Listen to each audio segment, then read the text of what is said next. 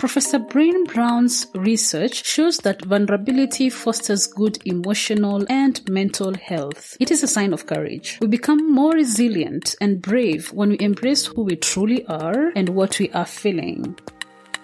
The Vulnerable Scientist podcast is a space for scientists to tell their honest and authentic stories. I am your host, Sarah Nyakeri, who happens to be a scientist, informal science communicator, and I help scientists create personal websites. If you want to support this show, go to www.patreon.com slash the vulnerable scientist. You can also follow this podcast on all social media platforms at TV Scientist Pod.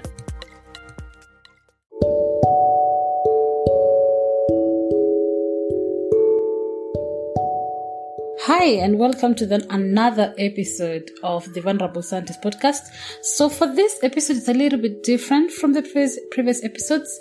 This episode was recorded earlier this year, 2021, with Priscilla Priscilla Wakarera as the guest. She was the one being interviewed um, with Dennis Were and Valerie Kimutai. Dennis Were is from Planet Wizard um, Africa Media. And uh, Valerie Kimutai is the MD for Science Media Africa. She is my colleague in that space. So I hope you enjoy this episode where she talks about her journey into science. And this is the second part of her story. So you, have done some yeah. some research work. Uh, so maybe you could talk to us about the research that you've been involved in and uh, what findings you have, you know, you have you have come up with and something like that. Yeah. Something like that. Okay. So um, for my postgraduate, I was actually very lucky to to land a project uh, that was funded by by FLAIR uh, in, associ- in association with the African Academy of Sciences and the Royal Society. So funding actually came from, from the UK government grant uh, to, to low income countries. And um, it was a time, it was at a time that my supervisor, Dr. after he had the grant and he formulated the team, um, we were each tasked with coming up with our own projects that were in line with his overall project, which was on creating sustainable solutions to to, to yield to, to yield growth in um, in smallholder setups.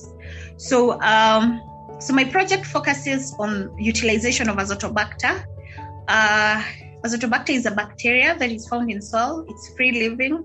Um, it is uh, it's, it's not harmful it is beneficial to, to plant growth.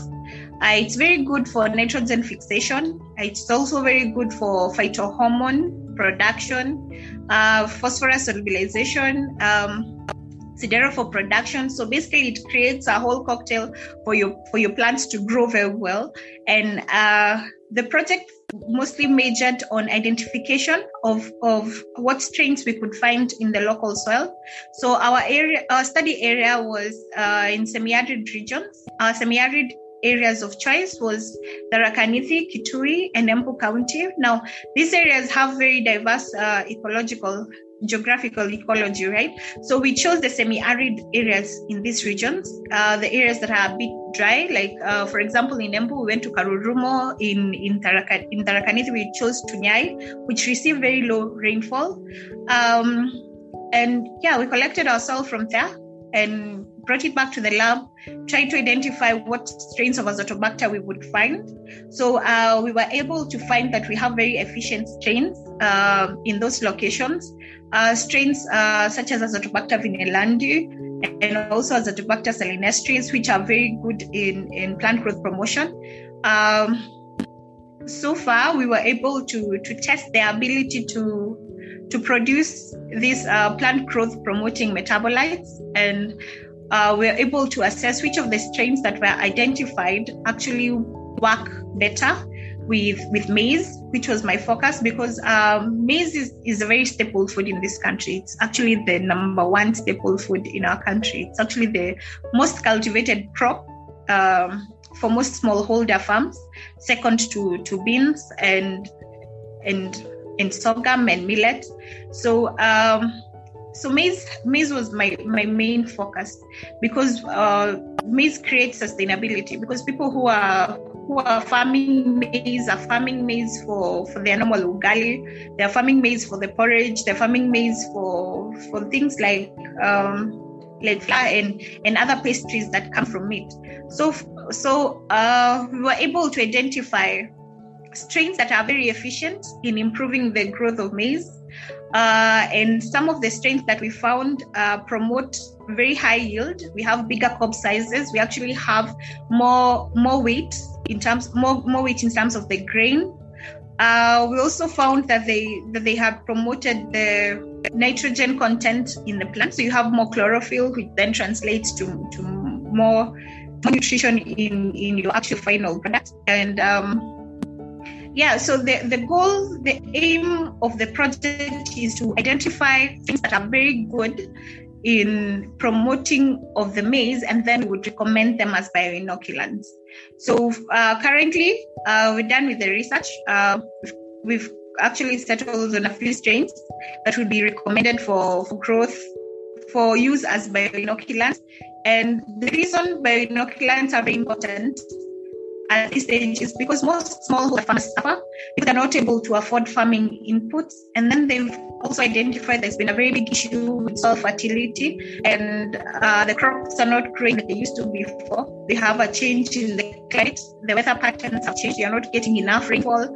So if we could have a solution that encompasses all this, because um, just inputting chemical fertilizers does not create uh, tolerance to stress uh, chemical fertilizers actually add stress on the soil because you, know the harms of, of some of these chemicals uh, in the soils, like leaching and uh, accumulation of metals in the soil that lead to low soil fertility as well.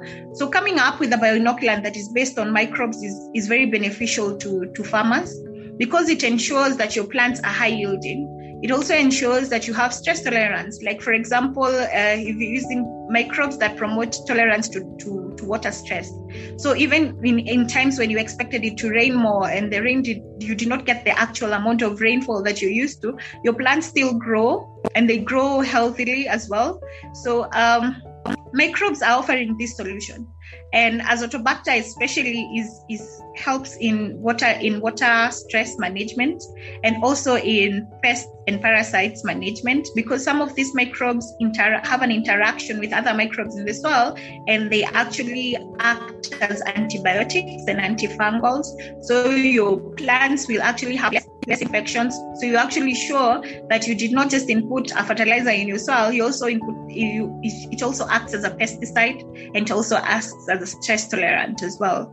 So um, our project is mainly for small scale farmers. That's what we've been working with. Uh, mostly small farmers because they're the ones who are really mostly affected by affected by the, by the loss of yield. Because what happens is they they are not even able to afford um, good quality seeds. So they'll keep recycling the type of seeds that they had. So every time that they harvest their food, they have fewer gunias uh, in their granaries, and that has been a really big issue because if you cannot ensure food uh, food stability in a region, you then everything else is not people are well fed they cannot be healthy they cannot even get access to good education because some of these people subsistence farmers sell the excess to to pay for their kids school fees. And the kids may not even be strong enough to actually go to school if there is no food security. For, for us security is paramount. And that's what this project is really about creating sustainable solutions to, to the problem of food of food food production And you know, your your answer reminds me why I like this interview so much because it gives people hope. You know, uh, it reminds me of when the Irish had a really bad famine because they were dependent on potatoes, and then the potatoes got sick, and you know, it was a bad famine. But now we are hearing someone who is making sure that maize will never get sick, so that you can continue having something to eat. So that's that's that's awesome. I think. Uh, yeah, I'm, I'm, I'm, I'm happier today that I've learned that there's someone working on that. And then, yeah, that's. Uh, that that's true. And also um, on the side, I've actually been working on. I've actually been working on a company. It's called Jupri Enterprises. Our idea was to to introduce them the microbionoculants to the farmers. Uh, we we interacted with different farmers at different levels, and we were able to to introduce what what bioinoculants are because the biggest issue that you that you find with most smallholders and especially even even with the large farmers in this country is people are so used to farming that they do not know that we have alternatives. You will go to somebody and they'll tell you, no, we don't practice organic farming. And you tell it's not really exactly like organic farming. It's it's a form of organic farming, yes, but it creates you actually have more yielding. So with Jupri enterprises our plan was to eventually produce uh, bioinoculants that we can actually introduce to the farmers. But uh, when we actually went into the market we realized that most of the farmers do not have a background on on what microbioinoculants are. And it's very hard for you to sell something when people do not understand what you're selling. So uh, we resolved to to restructure the whole company. And now what we do, we actually uh, reach out to farmers and then we introduce what microbial fertilizers are.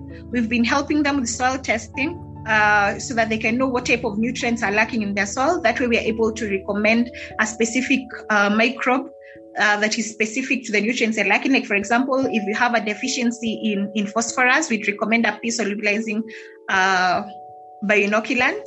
And uh, so far, we've been able to, to reach out to very many farmers. Uh, the only challenge we've been having is uh, in, in our quest to, to reach out to these farmers, it's not really been uh, for profit. So we've really been working a bit non-profit for now. But we understand that when you're in sciences, it's it's required it's required that you reach out to people, that you actually teach them that just because you started a company or a certain it doesn't mean that you need to start making your profit immediately. And our target is that by the time, uh, by the end of next year, we will have educated enough people that by the time we're able to launch our own products, that people, the market will be ready for the products uh, at that time. So currently, what we supply people is uh, products that are actually readily available in the market. We've been getting our products from, from farms that produce uh, bioinoculants. Uh, we have a few in the country. We have uh, we have MEA fertilizers that produce uh, a biofertilizer, uh, rhizobia biofertilizer with a patent from the Nairobi University. We also have uh, Dudutech that has uh, that has Rhizatech, which is uh, a, a fungi bioinoculant uh, based on uh, which is a mycorrhizal fungi. And we also have IPM uh, in Thika that also produces some of these uh, biofertilizers mixed up together. So uh, the biofertilizers are actually available in the market, and we hope that people will be able to actually to actually believe, to actually take them up and see how they work. So our work at the enterprises for, for this time is really just educating farmers and interacting with them and making sure that they are aware of of what is already available for them on how they can improve their own health, they can improve their farm, and then automatically lead higher yields. Because um, I think it's about time people drifted away from chemical farming. Um, and moving into things that are more sustainable and more more long term. Because the second you introduce a bioinoculant to your soil, the bioinoculant stays in your soil as long as the conditions are okay. Like for example, if I introduce azotobacter to to a certain area, it will keep growing in that soil as long as the conditions in the soils are favorable for its growth, which is unlike use of chemical fertilizers that that deplete they deplete they, they deplete in the soil. Like for example if you if you left like um, can uncovered after a while it's very volatile. It, it will not be it will not work later on. So uh, basically people should really just go into accepting uh, science in their in farming and science in agriculture as well. Yeah and i hope this generation that you know has gone through school can start to appreciate science as a tool for solving problems. Know, that would really make the adoption of these technologies much easier. So uh, we That's can now. true. Yeah, uh, I wanted us to move towards, you know, back to high school a bit and campus. Mm, some of the the highs and lows that you've experienced, high school campus, you know, after life after campus, and uh, what advice you give your younger self from, uh, you know, now that you're an adult. Hmm. So, um, uh, the advice I would give to the advice I would give to my younger self at this at this stage in my life would be to to be keen on each and every experience that you get. Like um, if you're going to vote for those science congress, really to win on the project I'm there to present, I'm there to also learn. I'm there to learn from other projects that have come in. And I think that would have been very, very important for me in high school because I was very competitive and I'd go to, to this to these uh, symposiums and congresses to to just win. But really there's a whole experience that you miss out when your focus is on my project is really a good project and I have to win. And you miss out on all the other good projects that are coming in. Uh, something I wish I knew in campus. I wish I knew. Hmm, most people don't actually say this. I wish somebody told me to work really hard because your grades are very important. And that's the one thing that most undergraduate students uh, don't really have anyone anyone telling them. Make sure your grades are really good because the second you you graduate and your grades are exceptional you're automatically eligible for scholarships. And we have people who worked really hard who by the time we were graduating we'd graduate like in july and by september they were in in, in china doing full scholarships. So uh, i think you should really really work on your grades. Um, make your teachers your friends most of most of these teachers are really are really friendly and they really want you to grow because they have also been exactly where you are. So make them your friend. Uh, talk to them, ask them, like you could ask them, do you have any project ongoing that I can assist on? Just assist on those projects because you're going to learn more when you're doing the actual work than you're going to learn in a classroom. So um, I also mentioned that you should take as many attachments and as many internships as you get. And also something else, um, immediately I wish I wish this is personally for me. I wish that I actually went for my master's earlier uh, I wish that I did not have to wait that duration of time because really there was nothing that I was actually waiting for.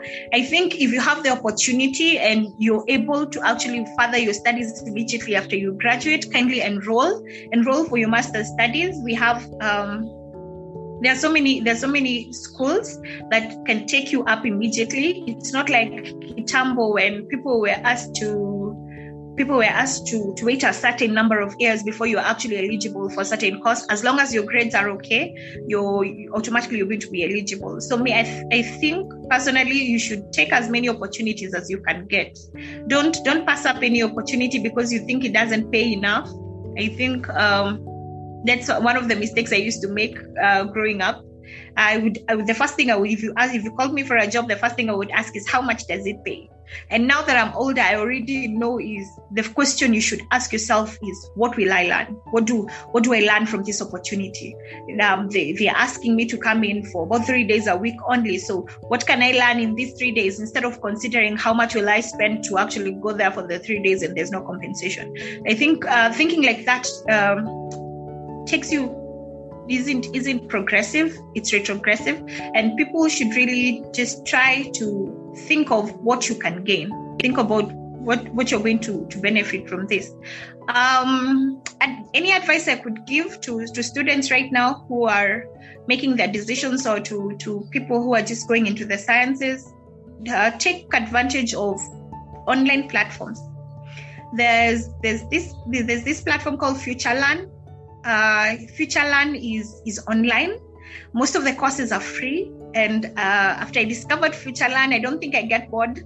Anytime you're at home and you there's nothing to watch, you you have nothing to do, just get on FutureLearn and do a course. They have very different courses. Their courses range from cancer to to physics, the whole spectrum on antimicrobial resistance. Actually, uh, when I was actually starting out uh, on doing my coursework project for for for my postgraduate and i wanted to do a course on antimicrobial resistance i yes i had background in in in antimicrobial resistance, but I didn't really know how to actually do the project because I hadn't done it before. Because the, the units you learn in school and the lab sessions you have in school are never actually enough. Sorry. so you're not going to to learn everything that you should have learned in the lab. And these platforms like FutureLearn have very many courses that have actually well drawn out. Like I've learned um, statistical analysis from FutureLearn it's actually very free.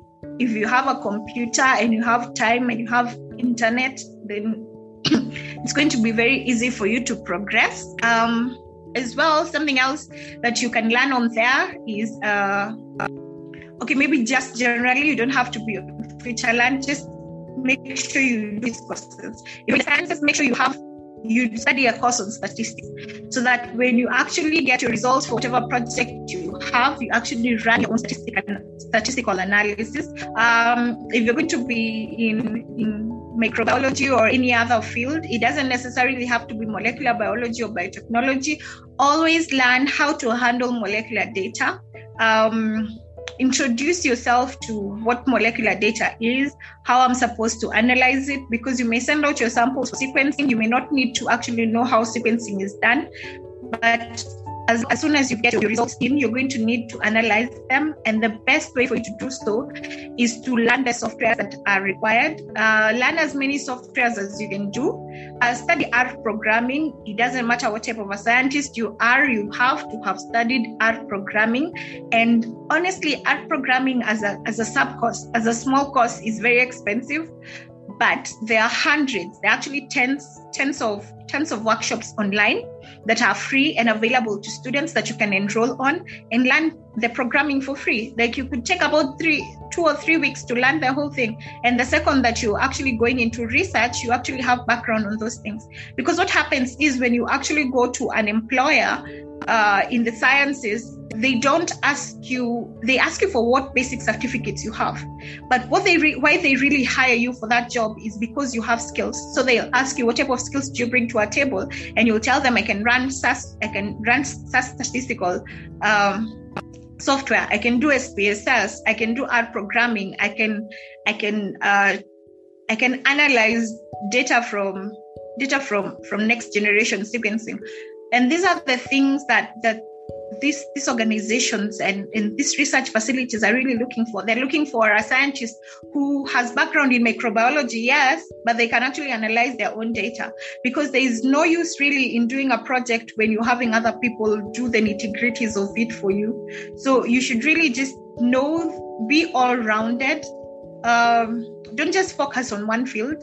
Uh, if you're interested in biochemistry, there are also other things that you can that you can do to make sure that you're an all-rounded scientist. And i think the most important thing for you to become is an all-rounded scientist. Become somebody who walks into a lab and does the whole zero, does a whole circumference without needing to step out and ask somebody else for help.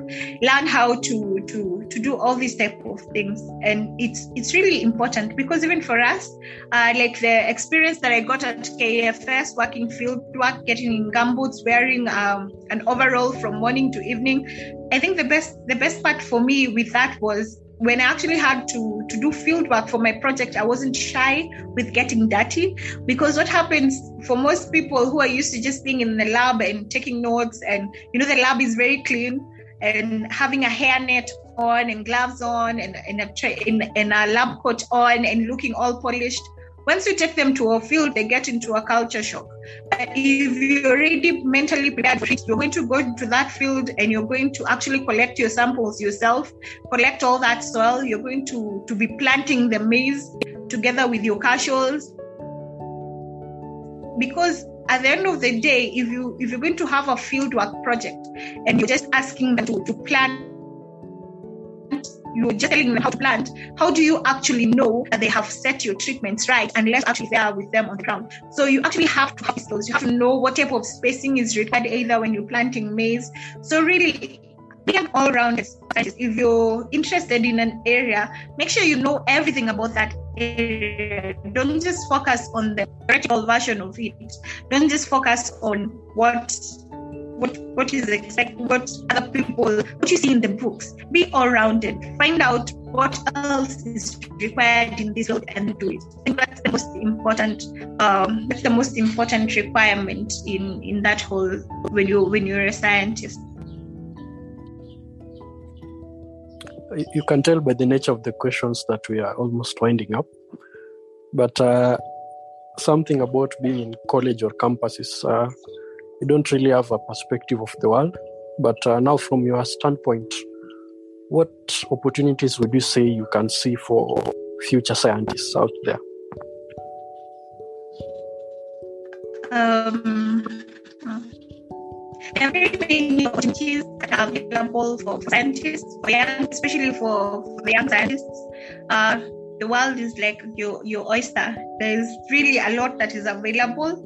I think uh, if you're coming to the end of your undergraduate, first thing you should do is apply to scholarships. Uh, as long as you have your transcripts, apply to as many scholarships that you, that you get.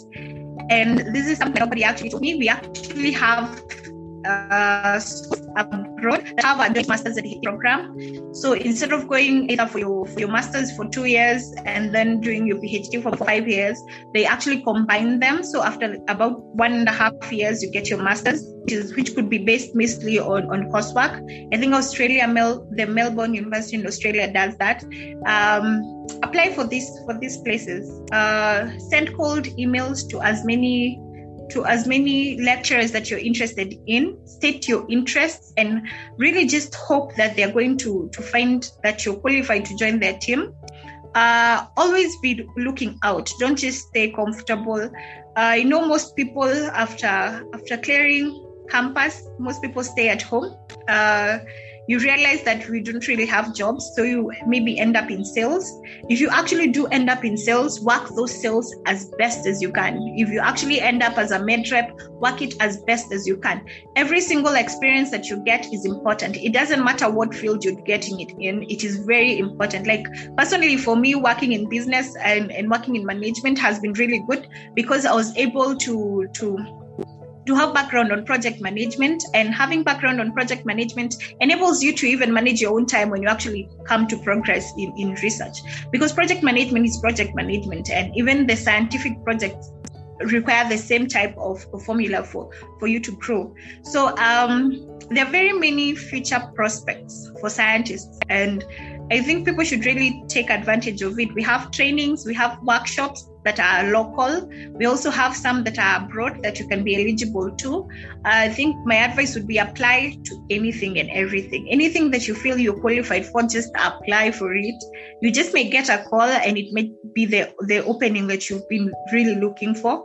Um, apply for the government internship people are really benefiting from it. We have a few naysayers, but people are really benefiting benefiting from it um, as well. So uh, for me personally, for my for my future, I really look. I'm really hoping uh, since I just finished on my masters. After I'm hoping after I'm eligible for graduation and after graduation as well, that I may be able to progress to my PhD. I actually have a project that I'm working on. I'm hoping that I can actually work on for my PhD, which would really be on on something similar to what I'm doing for my master's. So, really, I'm just hoping that I can do a project on genetic modification of these microbes uh, so that you can ensure that you're actually getting maximum value, that you're having more nitrogen fixation, you're having more P solubilization, you're having more uh, nutrition for the plant. And you know that that way you, you end up with strains that are actually very, very beneficial uh, and that are well adapted to the different regions because the problem maybe with strains is they're very specific to certain regions and um, have strains that may adapt to different types of soil, different soil parameters, different uh, weather patterns as well. So I'm really thinking of going into something on genetic modification of the stem. So that would be on my what I plan to do later. Uh, I'm also hoping that by the time I will have grown uh, my company Jupri Enterprises, and I'm also hoping to to have also settled very well in what I do. I personally believe that you do not have to limit yourself. You can become an entrepreneur. You can be you can go into corporate, and you can also stay as a scientist. Because for most scientists, staying in science is a passion, and you shouldn't limit yourself to a box. That just because you're studying sciences, you can't become an entrepreneur, or just because you're studying sciences, you can't you can't go into the corporate world. Because eventually, eventually eventually we we need all this experience that we get everywhere to mold us as, as individuals. Because in as much as you're a scientist you're also a person and people should be all rounded. There's there's a saying that that people like to repeat um, it says that you can you you allow yourself to become a jack of all trades. Because people say that a jack of all trades is a master of none right yeah but a master uh, jack of all trades is is maybe a master of none, but is still better than somebody who only mastered one thing.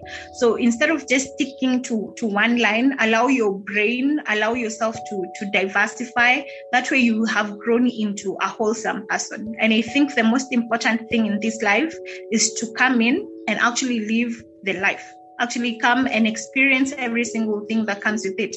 If you if you're interested in in policies uh, in biopolicies and you're also interested in microbiology, explore the biopolicy part. Don't just say, I'm a microbiologist, I can't go into biopolicy. Go into biopolicies. We people are coming up with biopolicies for microbiology, and they actually need somebody who is who is well versed in microbiology to come up with these policies. So I think that people should should allow themselves to be all rounded, and it's good for your mental health, it's good for your physical health, and it also makes you wholesome. Thank you. Thank you so much. Uh, you've been one of the easier people to interview because you really connect the points so well. So, is there I something? Feel like I a few things, but it's okay. is there something that you'd like to talk about that perhaps you did not ask? You know, a little parting shot before we we allow Valerie to maybe ask her own two or three questions not very sure. I may have hopped around a lot. So I may have mentioned every single thing. I think um, for a parting shot, uh, it's just an encouragement. Where you are right now isn't where you were. And what you're doing right now is something that you had planned on doing. So it doesn't matter whether you're tamaking right now, whether you're looking for a job. This is where you're supposed to be. This is where you just came from You've come from a certain place that you had planned on. Every single allow trust the process. Every single step that you take counts for something. Don't um, don't think to yourself that I've been tamaking for three or four years. Hell is on my back. I I have haven't paid rent, I haven't paid all these things, or I'm going as an early career scientist and I'm not moving as fast as I would want to move. I'm not progressing up the ladder as I would like to progress. I think the whole idea of living life is to acknowledge where you are, acknowledge where you are right now, and then be hopeful for the future. I think that's what people should do. Be hopeful for the future. Plan ahead and just expect that everything will work out because you have it planned out. In case it doesn't work out according to, to your plan, life always always has its own plan and everything works out eventually. It doesn't matter how slow you feel you're moving. It doesn't matter how how dark it may it may seem for you. Everything works out eventually. Even the, the, the best professors in the world didn't really know what they didn't really know that they become the best professors in the world at that certain point. So just be hopeful. Just do whatever it is that you can for yourself. Do whatever it is that you can for for the world, and your life will set itself out. Yeah, basically that's it.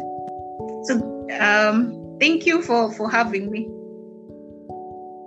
So I don't know if Valerie has some questions for you. Uh, well, I don't think I have questions because you've already answered what I wanted to ask, which was how do you deal with rejections?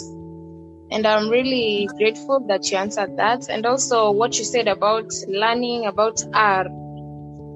Yeah, now I think that has sunk in. And thank you so much for the great advices. I'm really I think this has been one of the most informative interviews that you've had so far. So thank you. And we look forward to interviewing you again in the future. So thank you so yeah, much. When we've grown more. Yeah, we surely yeah. would. So we wish you well in whatever you do. And we'll be in contact. So thank you. Thank you for having me yeah. and for the opportunity. Well, of course, yes. yeah, my camera is back on, which means you're at the end of the interview. so we could be a bit less formal as we as we say our goodbyes. As we say our goodbyes. Yeah. So thank you. Um, I'm really I'm really proud of of what you guys are doing. I'm really happy with what Sarah is doing. She's doing a really good job on, on her podcast and on the blog. And for me, that was really inspirational. And that's actually where how we actually got to, to get in contact. I actually think she's doing a lot. Uh, there's a lady, I don't remember I'd been, I'd met a lady, I don't remember what her name was, but she, what she was doing is she was interacting with scientists abroad and then anytime that they come into Kenya, they're able to go through different unis and, and just going through different unis and t- teaching the graduate students about what their projects are doing. I also think that's a very um, good thing. I would have mentioned it, but I don't remember what it was called.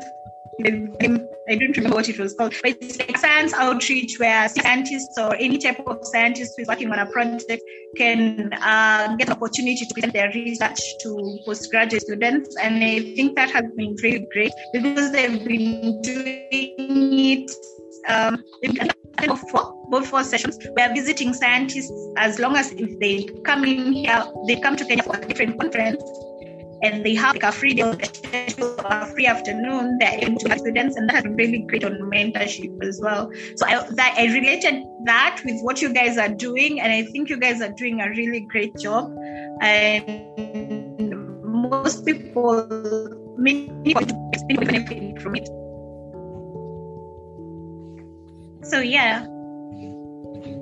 Thank you, thank you. Uh, we, we, we also hope that you know, in the course of time, because you know things grow over time, this interview will be able to reach more people because, uh, yeah, that's where the impact would really be felt. And uh, I really hope we can pursue that idea of a wellness unit at some point.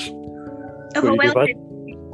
yeah, about it. I think anyway, I think what we should do is pitch it, pitch that idea anywhere you guys show just pitch it to different people. You never know who might hear it. You may actually pitch it to people who who work on curriculum development, and you could maybe we could even actually write, we have people write it because uh, I think it's been a really big issue, and this was really highlighted when we had. Um, the doctor from from KNH, she was also a postgraduate student. She did her rounds went to her car and then she just committed suicide. And i think it's a really big issue for for people in postgraduate. Because we've been seeing them you meet people you're friends with them and then you get a call that they passed away and you you're really wondering this person wasn't sick how did they die? And you're told that they killed themselves. And it's usually very hard even for the for the for their friends and even for the people who work with them. Because you keep thinking uh, this person was going through the same things i was going through. So I'm strong right now, but what if I'm not strong? You know, later. Because you never really know at what point it, it gets to. So I think people should get the help as early as possible. People should just get the encouragement from from the from the beginning. Maybe it should be added to maybe we should pitch it mostly for postgraduates. We can really try to pitch it for the undergraduates, but that one becomes a bit tricky because of their so I think we can actually try and pitch it um, anywhere you go. When you guys do the shows, just write it up uh, uh, below the, the comment section. Have it written. We're really pitching for the mental health, mental wellness unit. Yeah. And then also maybe you could get scientists, like you could get scientists working at um, at at at this uh, these centers maybe if you are able to interview them and they could be in positions where they could be able to to assist in such an issue. Because i think it's very critical. Mental health is a big issue. People don't talk about it. It's very it's a very big issue and especially for people in postgraduates who have to balance her work, who have to balance families, uh, who have to balance the whole the whole setup. It's really hard. And also, like uh, Valerie said on on rejection, rejection is rampant in the sciences. What Re- rejection is very rampant. You you come up with a concept paper, you show up to to a professor, and the professor says something like, um, "Your project is good, but I've never worked with you before, so I can't take you in." Uh, on on my on my in my lab, and that's usually very hard, and it actually fosters the whole imposter syndrome in most people because the con you're not getting confidence around you. You're not being built, be mentoring you to grow. Issue as it is, and also I also think. Um, um, hmm, I also think there should be a unit but not for the students, but for, for the lecturers as well. I think that every person who can become a supervisor, like, because uh, most of the troubles that we have with most postgraduates is having terrible supervisors. People working with PIs they cannot relate to. So people are not able to express their problems, to express some of the concerns that they have in projects because uh, the, the, the supervisors do not really know how to interact with people. They don't know how to handle adults. And i think they should also have like a, a, a course or a unit on how to handle how to handle the whole mental health thing with with students. Because it's it's a really big when you're in graduate school you're able to see a lot of things and it's a really big issue. It Yeah. is, it is. Yeah, but uh, thank you so much. Uh, I've really enjoyed this interview, and uh, I hope thank you you have i a think we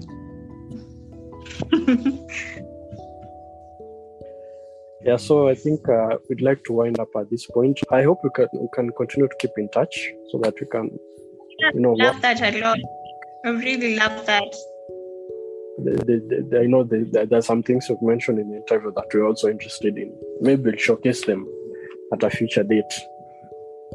Yeah, but thanks so much. Uh, I hope you enjoyed the, the rest of the weekend, although it's almost finishing. Sundays are very short. Thank you for having me. Thank you, Dennis and Valerie. You guys are a good spot. I actually enjoyed this. I'm sorry, I talk a bit. So I tell people in advance. no, that's fine. Yeah, I told you. You also told you in advance that you're the best kind of people to interview. Yeah. But it's less work for us. yeah. So thank you, Anna. Okay. Uh, have a nice weekend. Have a nice weekend too.